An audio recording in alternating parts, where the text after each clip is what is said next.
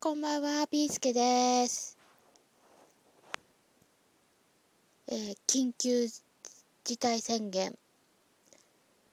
もう3週目ですよね。もうようやく新規感染者が下がってきたものの、これから重症者が増えてくるとか、あと、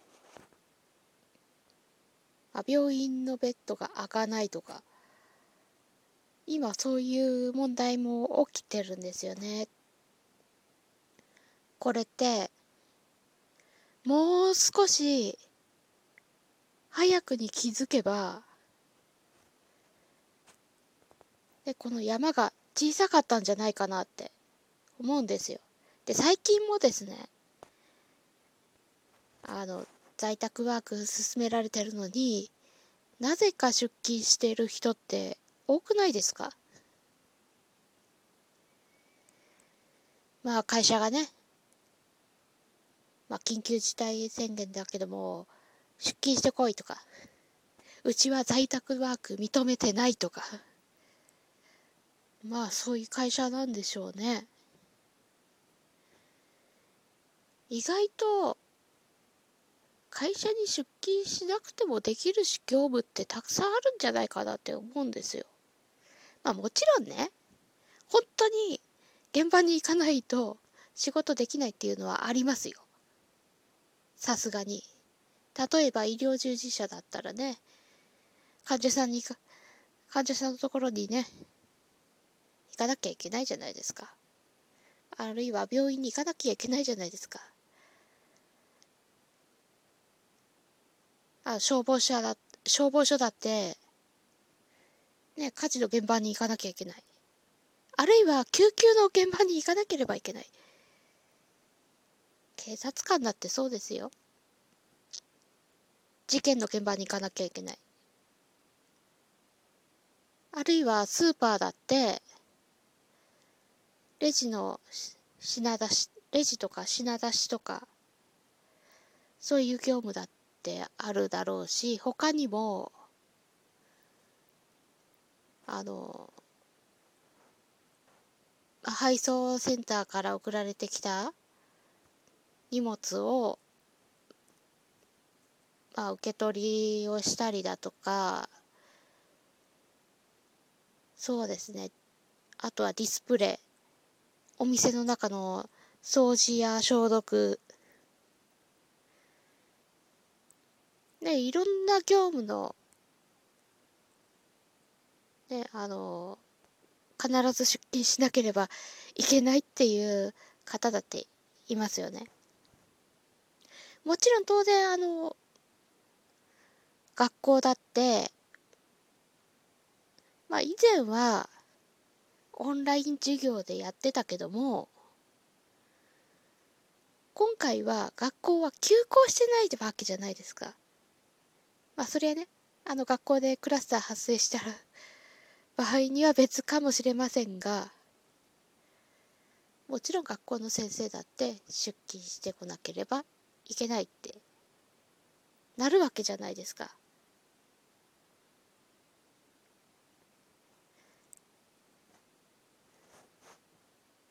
でも普通のサラリーマンとかあるいはまあ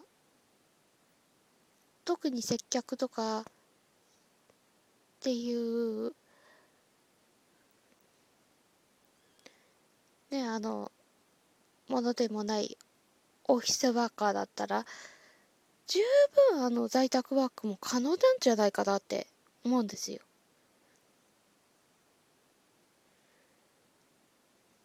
まあそれに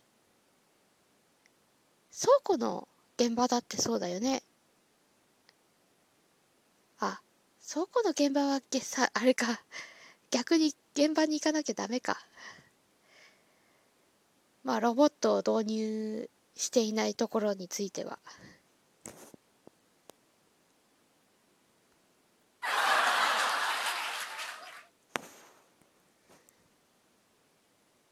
うん。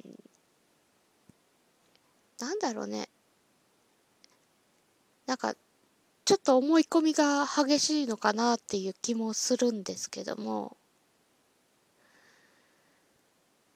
でも必ずしもさ、会社に行って仕事をするのが仕事だっていうわけではないと思うんですよね。まあ、この、今回はこの辺にしとこう。で、次に、やっぱりこのコロナ禍で考えてほしいっていうのは、健康面ですよね。きちんと朝ごはん食べてますか？夜はきっちり寝てますか？あと、外出時とかのマスクや手洗い、うがい。これらもちゃんとやってますか？なんかこれら、これらのことをやるだけでもね、コロナにかかるかからないので、リスクを減らすっていうこともね、可能だしね。逆に、自分たちはやってても、隣がやってないとか、そういう人いません？え、あの人なんか普通に手洗わずに、しかもなんか、マスクは鼻マスクだし、みたいな。まあ、そういう人だと、もう、距離を置くしかないのかなって。あるいは、あの、私もあの仕事の時に首掛けの空気清浄機をつけてるんですけど、そういうのをつけようかなとか、ね、もう徹底的に感染対策しなきゃなって思うわけじゃないですか。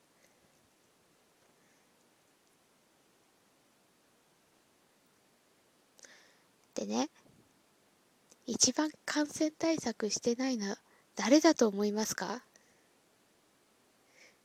自民党などの与党の先生方ですよ。緊急事態宣言出しておきながら、クラブで遊びに行ってるんですか？あるいはコロナにかかってね、即刻無症状にもかかわらずすぐに入院ですか？みたいな。ちょっと突っ込みどころが激しいですね。それに比べて野党の先生方はどうかなっていうと、うん。やっぱりね、しっかりしてるところはありましたよ。なんとこの緊急事態宣言中にオンラインでね、あの会合を開いてるとかね。もう結構、ね、あの、感染対策もがっちりしてるなっていう印象が受けますね。ただ野党の先生でもね、亡くなってる先生もいるんですよ。まあ、その先生は、まあ何分、まあ、県境は超えてたものの、仕事での、ね、あの、移動だから、そこで、まあ、ウイルスをもらって、で、その先生が、持病を持ってたんですね。